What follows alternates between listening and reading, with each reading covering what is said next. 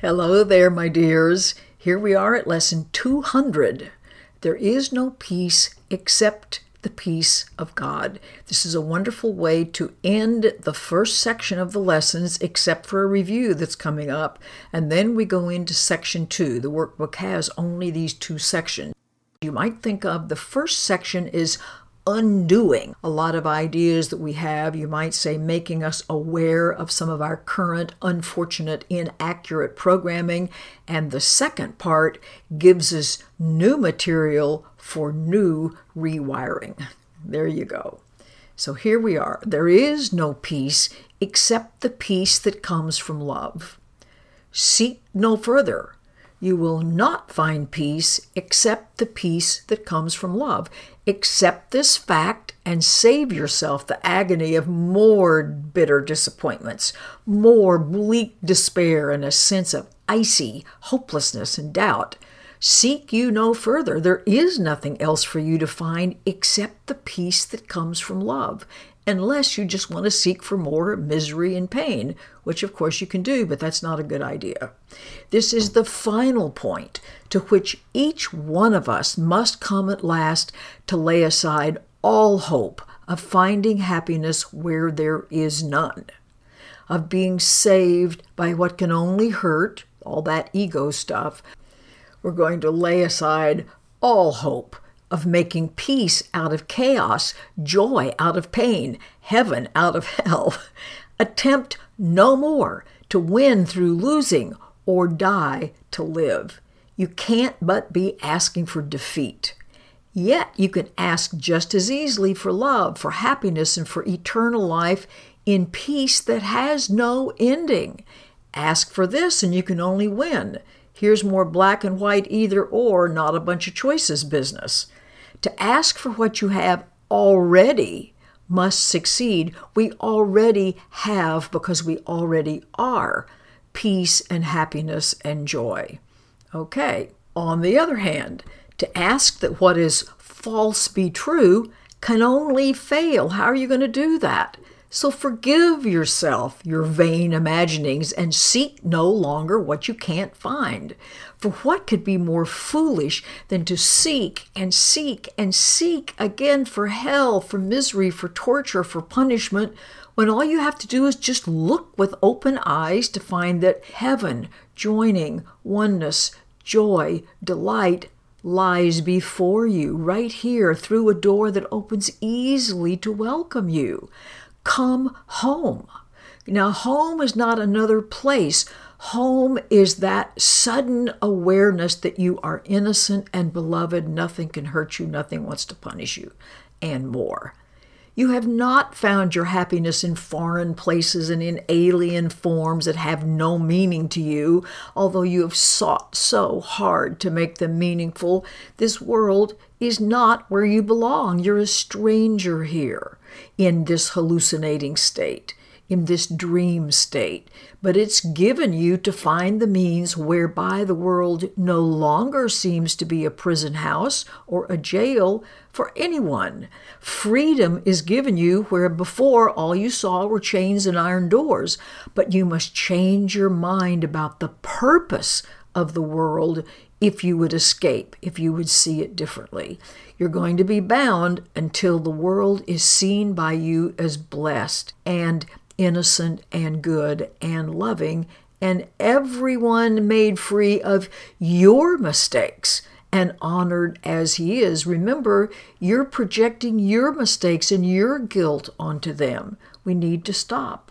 You didn't make him, no more yourself. And as you free the one, the other is accepted as he is.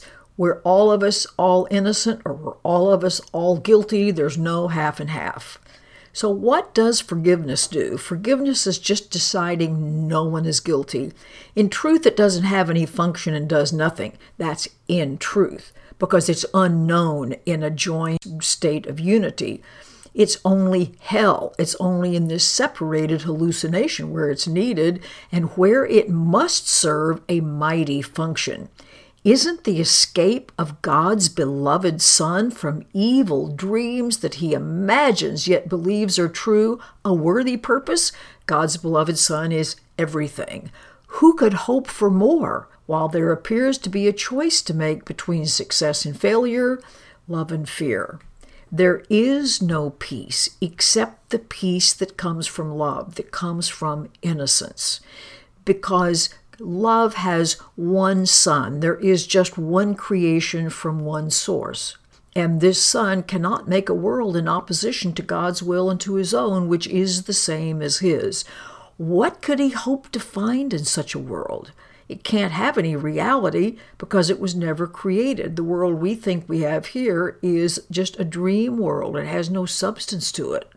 Well, is it here that you're going to seek for peace? Or must we see that as we look on it, the world can just deceive? Yet, we can learn to look on it another way and find the peace of God. Peace is the bridge that everyone will cross to leave this world behind. There's a place in the text where it says, You don't leave this world by death, but by truth. This would be the truth. But peace begins within the world perceived as different. We see it differently. We decide everything and everyone is innocent. If everyone and everything is innocent, I don't need to be projecting guilt out there and requiring somebody else to be the villain, just making him more guilty no more, and leading from this fresh perception to the gate of heaven and the way beyond. Peace is the answer to conflicting goals, senseless journeys, frantic, vain pursuits, and meaningless endeavors. Now the way is easy, sloping gently toward the bridge where freedom lies within the peace that comes from love. Okay, so let's not lose our way again today. We go to heaven, we go to oneness, we go to deep joy, and the path is straight.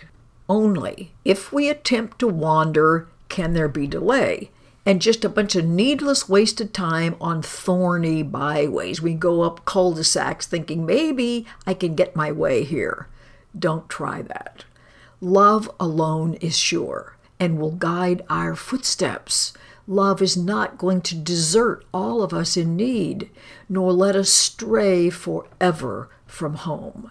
The Father calls, the Son hears. And that's all there is to what appears to be a world apart from God where bodies appear to have reality. So now there is silence. Seek no further.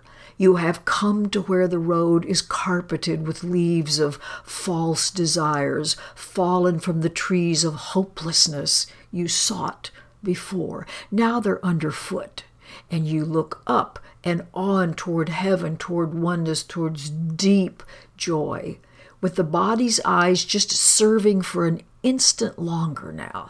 Peace is already recognized at last, and you can feel its soft embrace surround your heart and mind with comfort and with love if we only knew how beloved we all are. So today, we don't seek for idols. Peace cannot be found in them. The peace of love is ours, and only this will we accept, and only this do we want. So, peace be to us today. For we have found a simple, happy way to leave the world of ambiguity and to replace our shifting goals and solitary dreams, you know, where we're dreaming about our own little special story of me. Replace that with single purpose and the companionship of we walk side by side together in love. Because peace is union if it's going to be of God. So seek no further.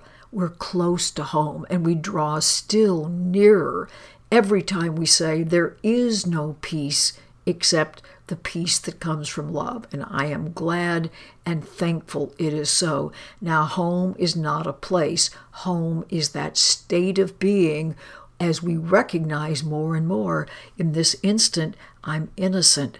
I don't deserve to be punished, neither does anybody else. The end of our first section, except for the review that we will do soon, and then on to section two. Goodbye for now. Have a wonderful day practicing.